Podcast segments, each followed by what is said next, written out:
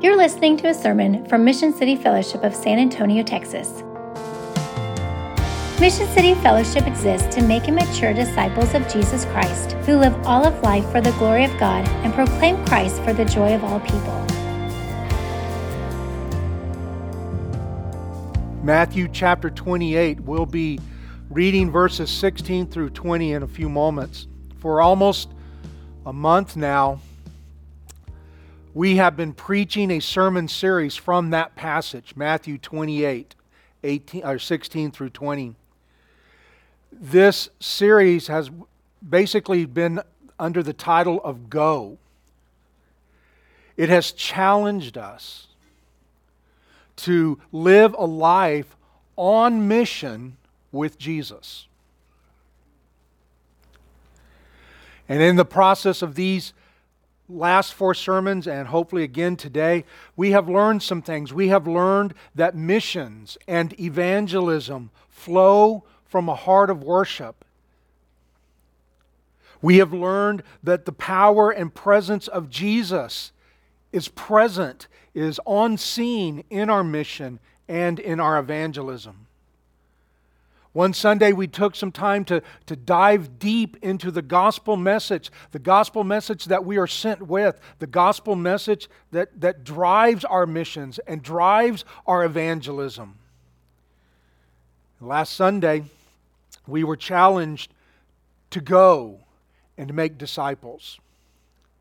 So today we conclude this sermon series by looking at exactly how disciples grow, how they mature. We talk about this often in the church that our church is that we are to go to make and mature disciples of Jesus Christ. That is what we are, are, are about. If someone were to ask you, what is Mission City Fellowship about? What is that church really, really intent on doing? Hopefully, you would say, Well, our heart is to do what Jesus told us to do, to go and make disciples. And everything we do is comes from that, is based on that, or in some way tied to that. If it's not, then the church ought not to be doing it. We are to go and make disciples of all people. And that's what we've been looking at. And so some of this uh, will just be kind of pulling all of this together and summarizing, and then hopefully helping us to understand what a disciple is, that we're going to go a little bit deeper on that, and we're going to understand how disciples grow in faith, how disciples of Jesus Christ mature. Okay? That's what we're looking at this morning. So let me read aloud, if you would follow along, Matthew 28, beginning in verse 16. Now the eleven disciples went to Galilee to the mountain to which Jesus had directed them. And when they saw him, they worshiped him. But some doubted.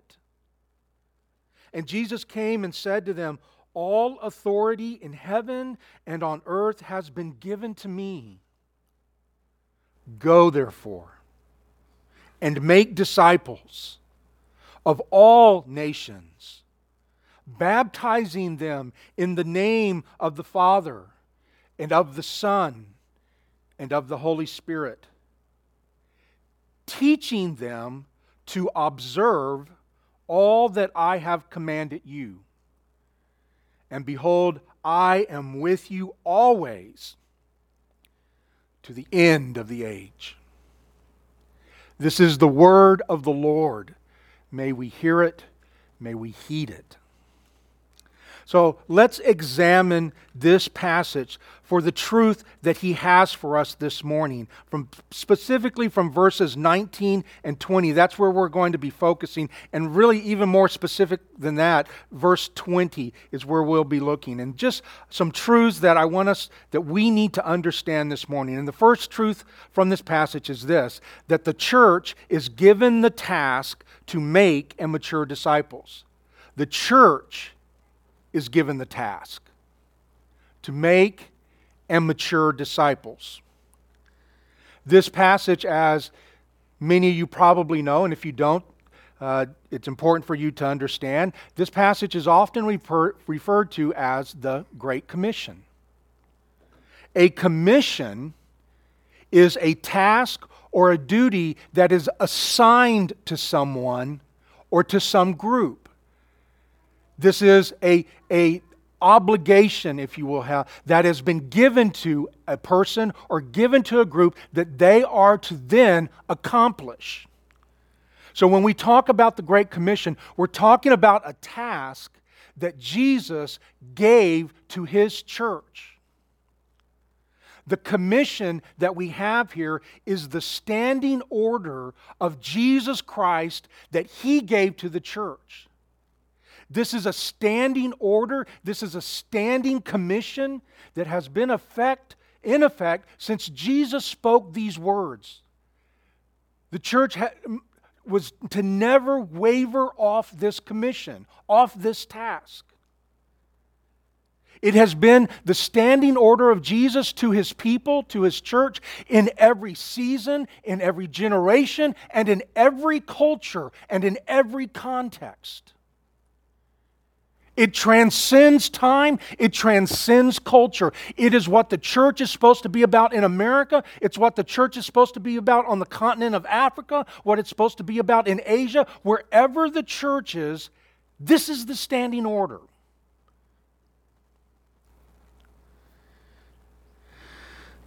The church is to go and make disciples. We have referred to it in the course of this series as summing it up as disciples making disciples. That's really what the church is supposed to be doing. We're supposed to be disciples of Jesus Christ who are making disciples of Jesus Christ, who then make disciples of Jesus Christ, and it just continues on and on. We are disciples of Jesus Christ who are used by the Lord to make disciples of Jesus Christ, who are then used by the Lord to make more disciples of Jesus Christ. This is how the church grows. This is how the, the, the gospel is spread. This is how, how the kingdom, in a sense, is coming through the preaching of the gospel of Jesus Christ, where the Lord Jesus begins to reign in more and more hearts and minds. The commission is the great and pressing responsibility of the church.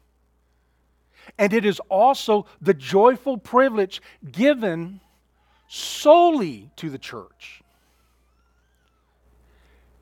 It certainly is not the job of a government to make disciples.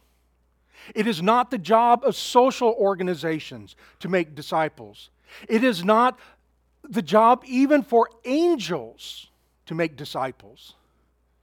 It has been solely given to the people of Christ, it has been solely given to the church. we have been given the task of making disciples, which is to say, we have been given the task of continuing the work and ministry that Jesus began. We have been given the authority we read. Jesus said, I have been given all authority, and by implication, I'm giving you that authority. I'm telling you, in that authority, you're to go and make disciples. And so, what we are doing in that authority is that we are continuing what Jesus began himself when he walked on this earth.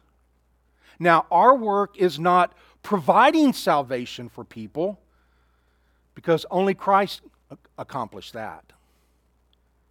Our work is proclaiming to all people the salvation that Christ accomplished. That's how we continue the work and ministry that Jesus began in his own life, death, and resurrection. Our work is proclaiming to all the salvation that Christ has accomplished.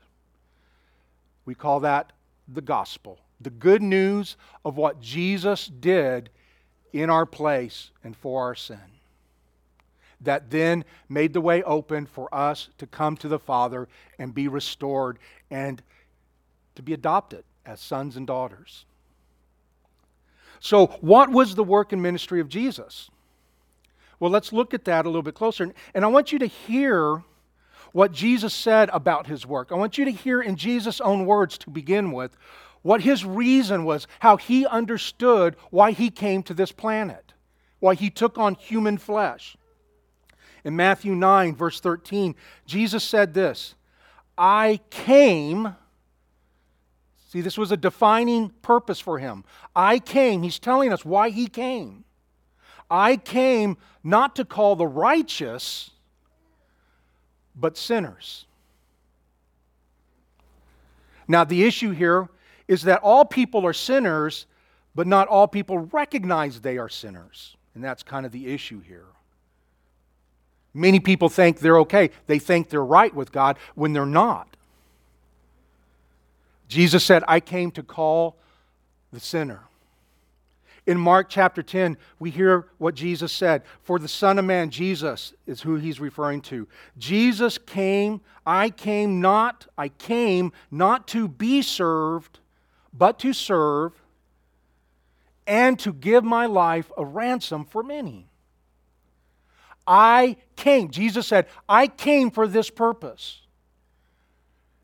Listen, we, we live in a world that is constantly trying to assign different motives to Jesus. No, He tells us why He came. He came to give His life as a ransom for many. In Luke chapter 19, verse 10, we hear again, for the Son of Man, that's Jesus saying, He's referring to Himself as the Son of Man. For the Son of Man came to seek and save the lost.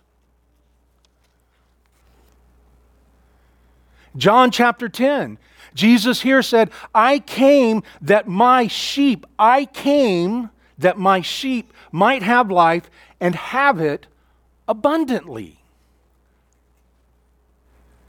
These are all statements from Jesus telling us why he came, telling us what his work and ministry was about. The rest of the New Testament just affirms what Jesus claimed about his reason for coming to earth. Here's just an example. I could give probably hundreds of scriptures, but here's just three. Galatians chapter 4, verse 4. But when the fullness of time came, God sent forth his Son, born of a woman, born under the law, to redeem those under the law, so that we might receive adoption as sons and daughters. 1 Timothy 2, verse 5 There is one mediator between God and man, the man, Christ Jesus, who gave himself a ransom for all. Hebrews chapter 1, verse 3 Jesus is the radiance of the glory of God and the exact imprint of his nature and he upholds the universe by the word of his power. After making purification for sins, he sat down at the right hand of the majesty on high. And we see all this. We could read many scriptures in the Old Testament that point to what Jesus was going to do. This gives us just a small taste of why Jesus came. Again, there are many, many more verses. And after Jesus gave himself as a ransom to pay our sin debt, he established his people, he took his followers, and he formed them into a faith community. We call that the church.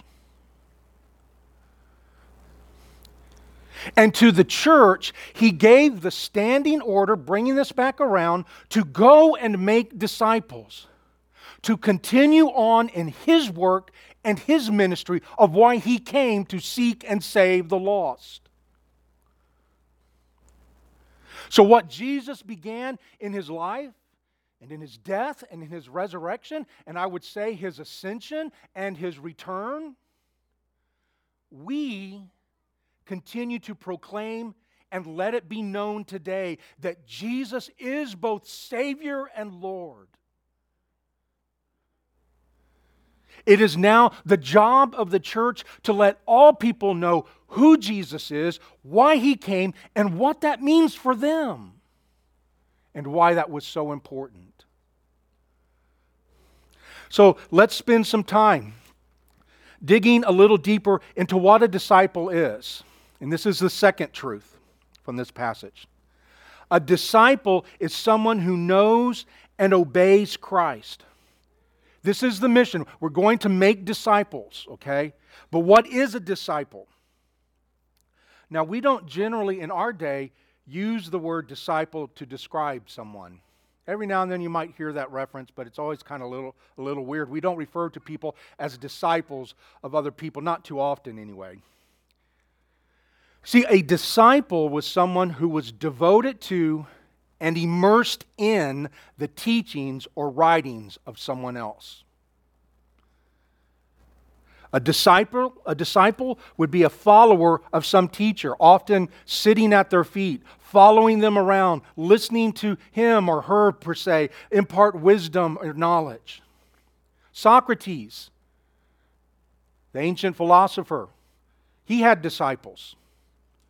Actually, Gamaliel in Acts chapter 5, was someone who would have had disciples. Paul was his disciple at one time. This was a very common thing in the ancient world that you had people who followed a certain teacher and went wherever they went and listened to him and wrote down things and engaged with their teaching. So, someone who is devoted to, the, to someone's teaching, someone who is immersed in their words, trying to understand what it is that they are saying, this would describe part of what it meant when Jesus was talking about making disciples. Certainly, it was to understand Jesus. Certainly, there needs to be that understanding of what he taught. But Jesus, as is so often the case, he took that concept and he elevated it. He took this concept of a disciple that wasn't just someone who was devoted to someone's teaching, he turned it into someone who was also, and even more so, devoted to him personally.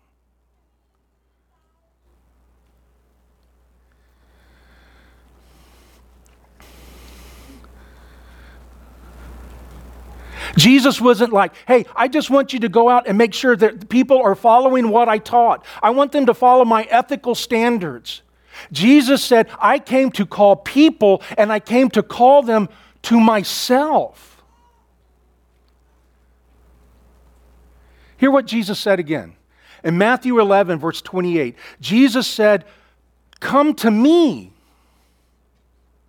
Come to me, all who are weak and heavy laden, for I am gentle and lowly, and I will give you rest. Come to me, Jesus said. Not, hey, come and adopt what I'm teaching. He said, Come to me and I will give you rest. In John chapter 5, verse 39, Jesus was speaking to the religious leaders. And he said this, and I, this is one of those important um, watershed verses, I think, in Scripture. Jesus said, You search the Scriptures because you think that in them you have eternal life. And it is they that bear witness about me, yet you refuse to come to me that you might have life. John 6, verse 35, Jesus said, I am the bread of life. Whoever comes to me shall not hunger. John 7, verse 37 If anyone is thirsty, let him come to me and drink. John 12, verse 32, Jesus said, When I am lifted up, I will draw all people to myself.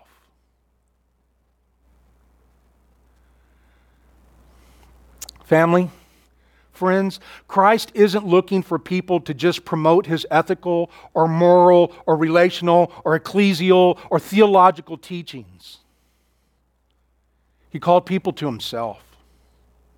His teachings are vital and necessary and essential. But the call of Christ was a call for people to come to him that they might have life. And this is still how he is calling people today, how he is calling sinners to himself, those that he came to seek and save. That's what he is still doing to this very day through us. That's how it's happening.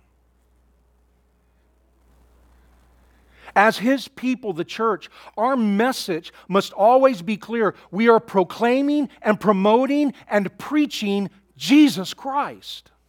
We are calling people not to be part of our church, not to some ethical way of living, but to the man, Jesus Christ, who died in our place.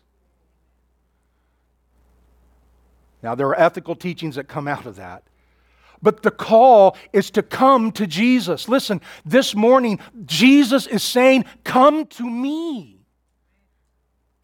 If you've never come to Jesus, He is calling you, Come to me that you might have life. Come to me that you who are hungry, and I will give you eternal bread. Come to me, you who are thirsty, who are, whose soul is just barren, and I will give you life abundant. Come to me who are weighed down by sin and weighed down by the, by the failures and the guilt and the condemnation in your life, and I will lift that off of you because I have taken your sin and the curse of your sin on myself, and I give you forgiveness and righteousness. I restore you to the Father. See, we are echoing Jesus' call so people might come to Him. Whether you're five or 55, if you've never come to Christ, hear that this morning. Today is the day of salvation. Come to Him. Come to Him. How do you do that? Romans tells us if we will confess with our mouth Jesus is Lord and believe in our heart that God has raised him from the dead, you shall be saved. Confess with your mouth Jesus is Lord. Believe in your heart. That is the work the Spirit is doing today. You see, it is our sin that makes us not just at odds with God, it makes us an enemy of God. I think sometimes when I listen to how the evangelical church talks about sin, we, we talk about it as if we're victims of sin. As if these things have been done to us and we're just kind of helpless before that. We're not victims of sin, we are perpetrators of sin. We are the guilty before God. It's not whether or not you feel guilty, that's irrelevant. It, the fact is, in our sin, we are guilty before God. And if God had not had mercy on us, we would continue to press on in our sin and defiance of Him. But Christ made a sacrifice that atones for sin. And again, please hear, don't turn away from this truth. Christ is calling you today.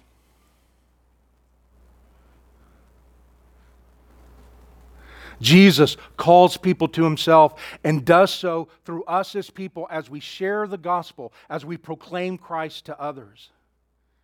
Because what Jesus is after isn't just those who are knowledgeable about what he taught, although that's important.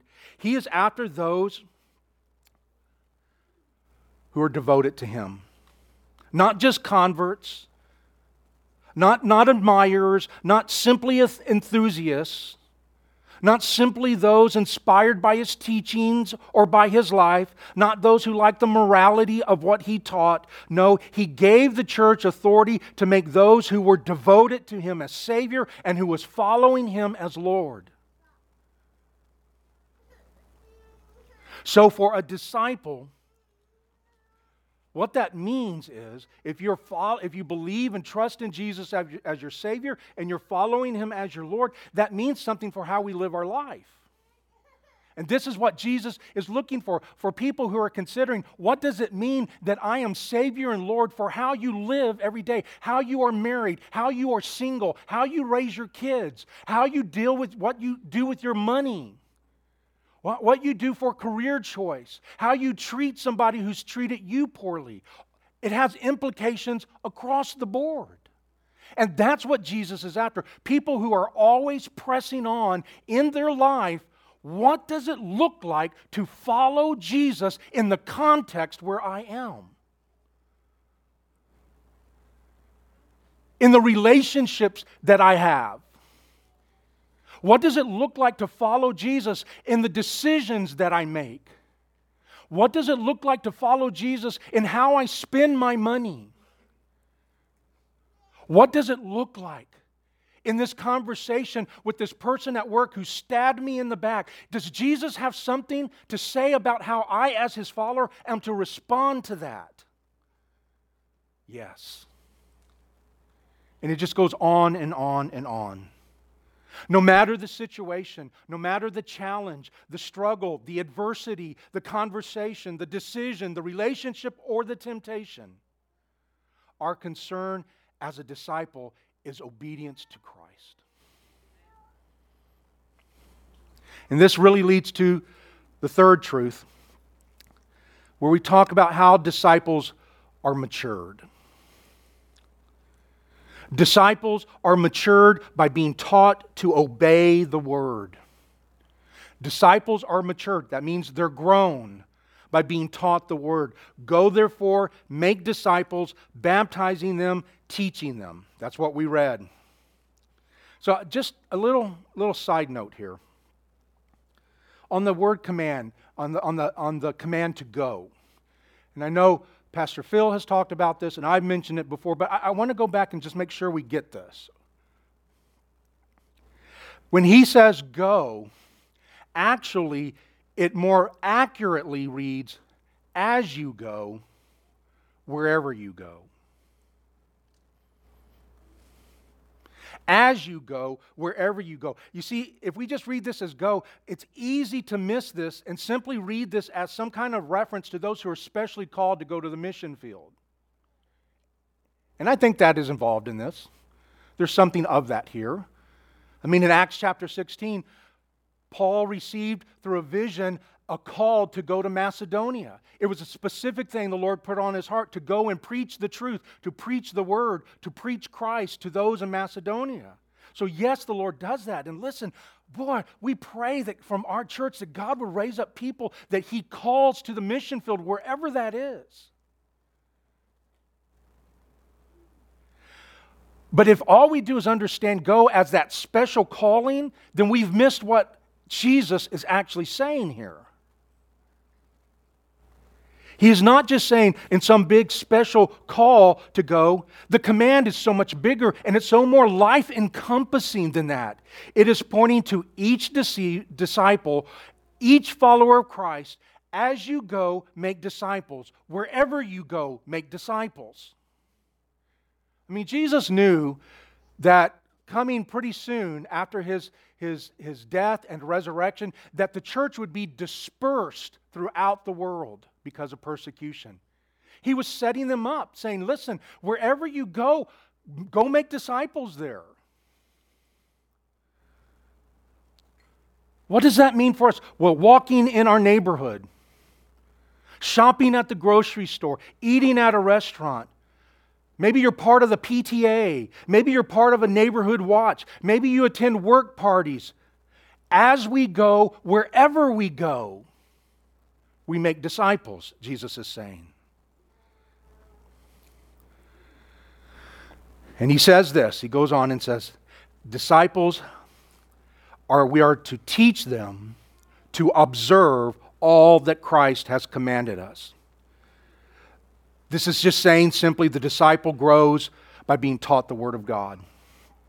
We are to teach the disciples what Christ has said and commanded. In other words, we're to teach them God's Word. Certainly, the specifics of what Jesus taught and the specifics of what the, new, the, the Gospels tell us about Jesus, but he's really pointing to everything that points to him, which is all of Scripture. Teach here means instruct. Didache, or didasko is the Greek word. You can look that up if you want. And it has to do with just basic instruction. It has to do with imparting some information to somebody. But what Jesus says here is are we just giving information? He isn't saying teach them, he's saying teach them to what? Observe all that I have commanded you. It's not just imparting a, a, set of information to someone, it's not just telling them what Jesus said or what Jesus commanded or what the, the Bible t- tells us about Jesus and what it tells us about how we are to live. It says, teach the disciple how to observe. Observe means to hold fast, it means to guard it, to keep it close. And the implication of that is obedience. To observe all that Christ has commanded, he's saying, follow what Christ has commanded, obey what Christ has commanded do what Christ has commanded. That's what he's saying here. We aren't just teaching them what he said, we're teaching them how to obey what he said.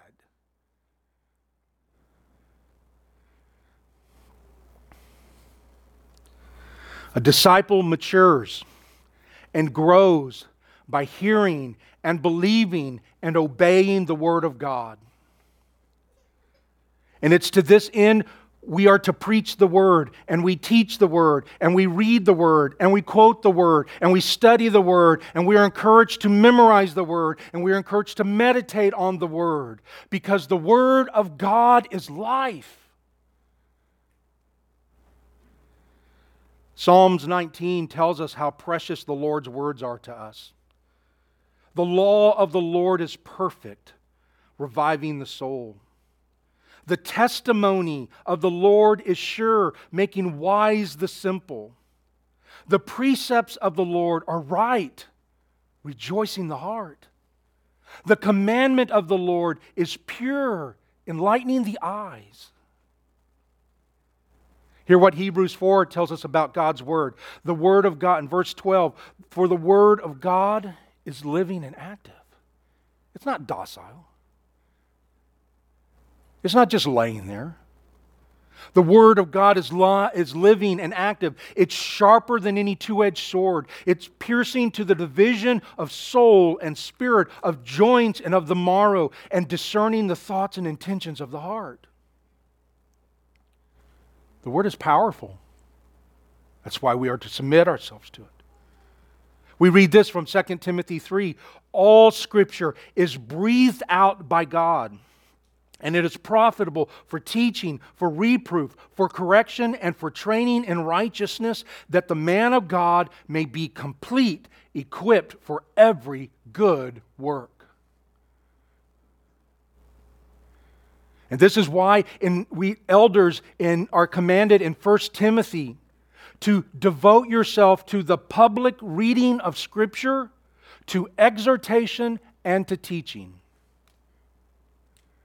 It's just, it's just picking up what Jesus said. Teach them to observe, teach them to follow, teach them to obey what I have commanded. Essentially, the Word of God is what He has commanded. See, the Word is always challenging us. That's what these verses said. It's piercing soul and spirit, it's able to, to, to, to expose the intentions of your heart. We can, we can pull the wool over other people's eyes, but you're not going to pull the wool over, over the Scripture. It sits in judgment on us and what we do. We don't sit in judgment on it. The Word is challenging us to change, to die to ourselves, to grow, to let go of things, to hold tight to other things, to go after some things, to give up other things. It's constantly doing that. The Word isn't subject to the winds and pressures of any culture.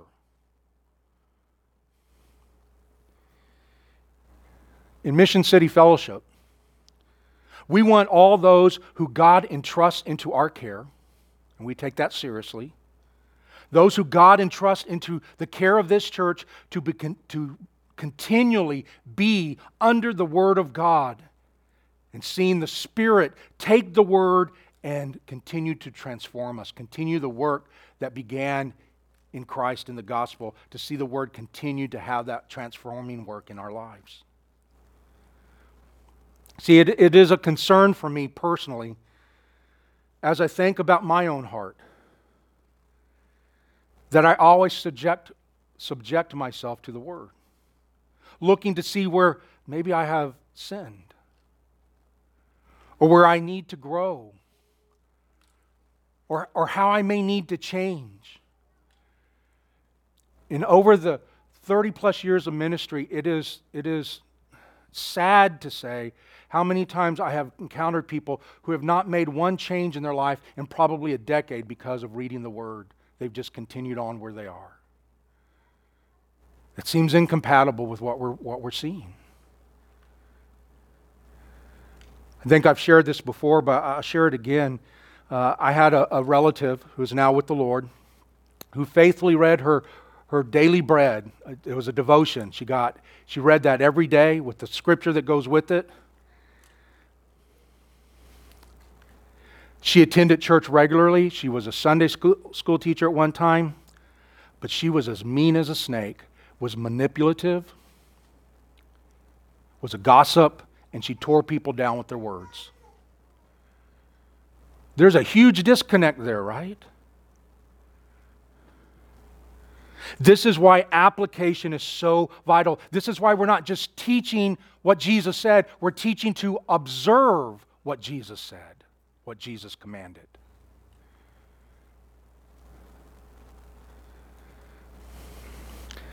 So let me end with just a few concluding thoughts. The first is a, is a question. I think they're both questions, actually. But it's this How is Mission City Fellowship maturing disciples of Jesus? How is our church doing that? How are we trying to be faithful to what Jesus commanded here. How are we teaching disciples to observe all things that Christ has commanded? Well, the first way we do that is we faithfully preach the word each Sunday. I didn't say we perfectly preach it, but we try to faithfully preach it. To keep bringing us back, keep bringing the church back to what does the word say and what does that mean for our lives.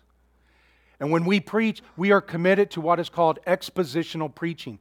That may be a word you don't care about, but it is an important truth. Expositional preaching means we aren't just using the, the, the, scripture like it's a Ouija board. Okay, Lord, just show me. We, we, we read it in context because that's how God chose to reveal it.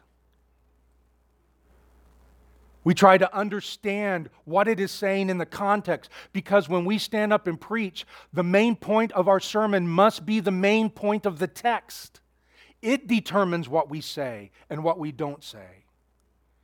Now, sometimes that like I said, we try to be faithful. Sometimes we don't, we don't come through that. But generally speaking, that is what we, we toil, we work. We are trying to be diligently, diligent people who rightly handle the Word of God. And that's what we are committed to. Every Sunday, exposing the Scripture so you can hear God speak, not man. That's one way. Another way that we are teaching disciples to observe all that Christ has commanded us. Scripture is central in our fellowship groups. Scripture forms the foundation of why we do fellowship groups. Maybe you'd know something like this better as a small group ministry. We call them fellowship groups in this church. Scripture shapes what we do in the fellowship group. Yes, there is times of sharing of life and sharing of struggles, and there's praying together, and there's singing together, and there's sharing meals, and there's community outreach. But we do all this because of what Scripture says to do. We're trying to be faithful there. In our fellowship gatherings, the word is read, the word is explained, the word is discussed, the word is applied. We pray this. All we do in our fellowship groups is ultimately to help each disciple obey Christ in the context of their life.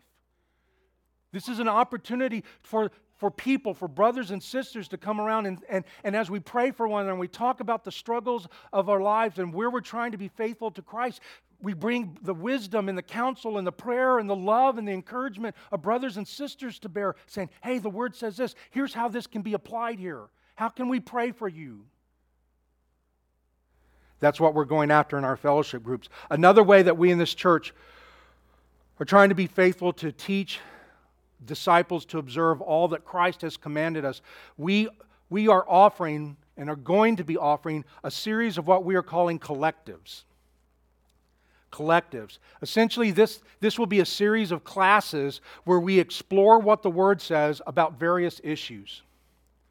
I've already done what, what was called a care collective.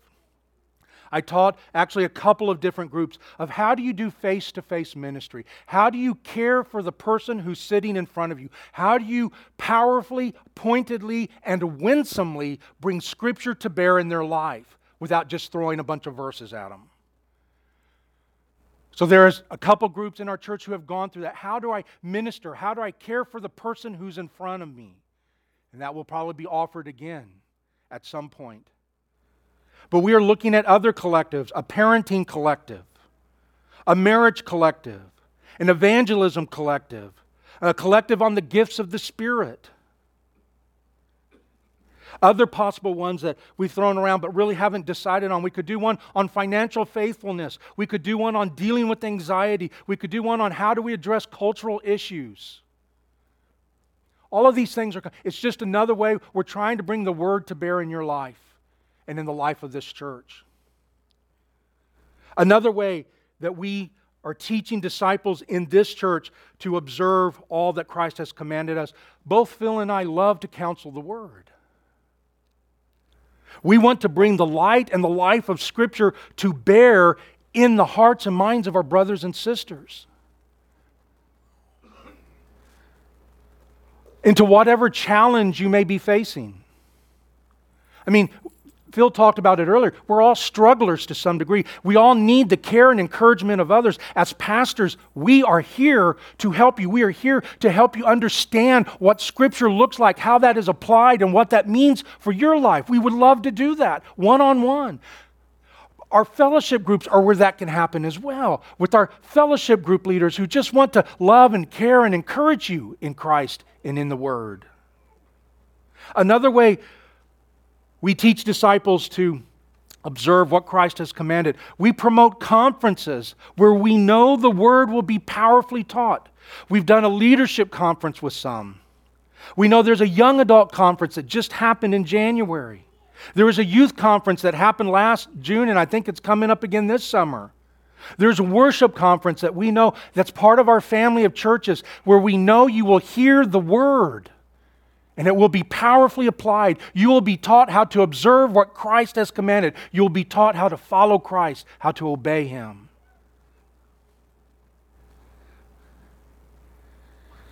And we do things like give out books, books that we think will help you apply Scripture, that will help you understand better what the Word is saying in certain areas of your life.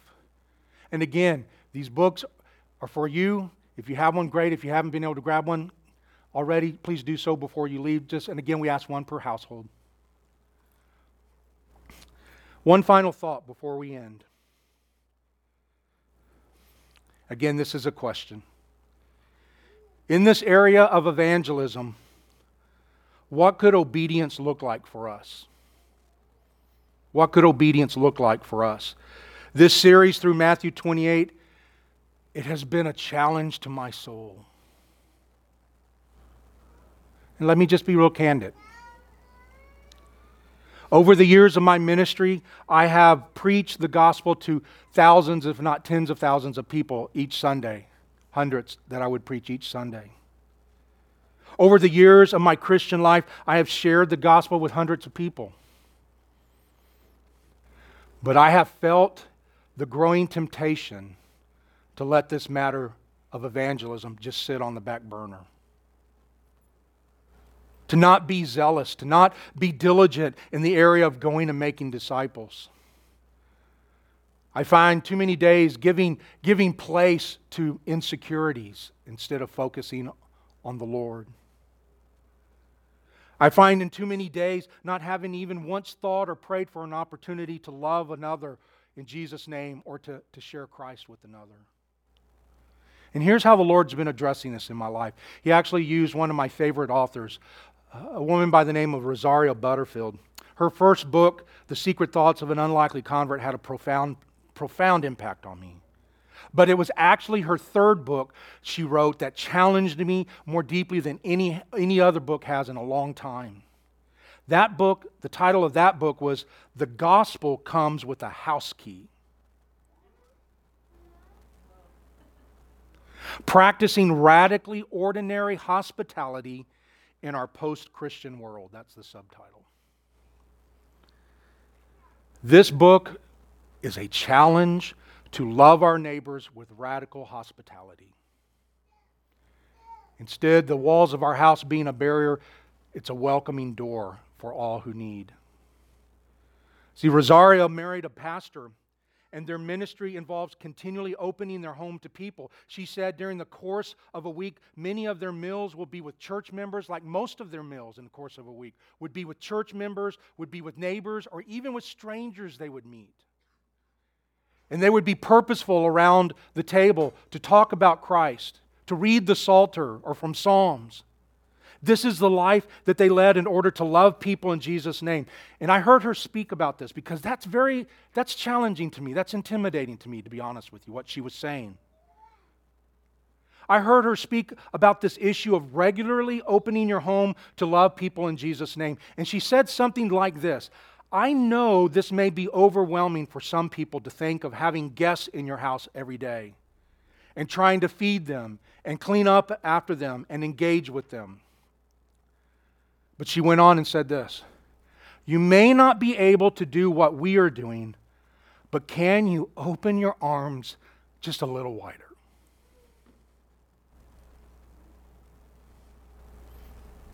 Can you do even just a little more than what you're doing now, is what she's saying. You don't have to get on an elevator and try to share the gospel between floors. What does it look like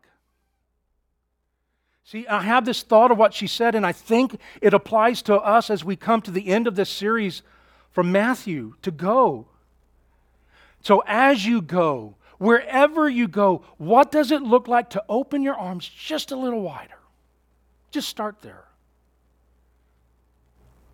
As you go, wherever you go, what does it look like just to open your arms just a little wider, to do just a little bit more in faith?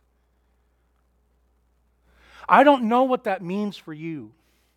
But I know when I began to work on this, the Lord gave me an opportunity with my new barber. And it was the Lord's doing. I didn't have to force it. I was just trying to be faithful to what He had opened. I don't know what this means for you, but if you ask the Lord, I'm pretty sure He'll show you. Lord, as I go, wherever I go, how can I open my arms a little wider Maybe it means can, can we take one minute to pray with our waiter? Can we, can we stop in our evening walks in the, in the neighborhood and maybe engage with the neighbor, whereas before we just walk on by? Just to engage with them, maybe starting there, maybe that's opening your arms just a little bit wider. Can we invite a coworker or a neighbor over to a cookout or to a dinner sometime? Could we invite them to church?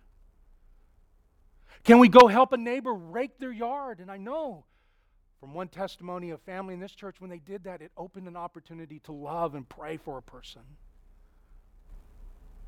How about this? How about opening our arms a little wider with just this? Can we purpose to begin to pray every day about this? To pray for a lost relative or coworker or neighbor? Can we pray every day for an opportunity to share the love of Christ? Can we pray every day that we would be have the courage to do this? How about this? Could we learn to give the gospel in three sentences? So that when I have just one minute to share Christ, I can do it in three sentences. You know what that requires? Opening your arms a little wider, it means taking some time to sit down and write out three sentences that would explain the gospel. And you can do it, it's possible. How about we open our, our arms a little wider by bringing our brothers and sisters into prayer for us in this matter and, and letting them encourage us and hold us accountable? That would be opening your arms just a little bit wider.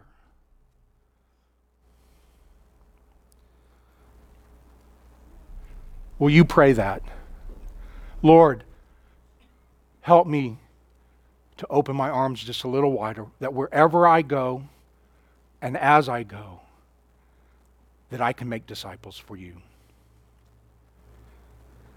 To sum all of this up, as we go, wherever we go, may we be able to open our arms a little wider so Christ can make disciples through us. As a church, as we go, wherever we go, may we always open our heart as a church community wider so that Christ can make and mature disciples through us.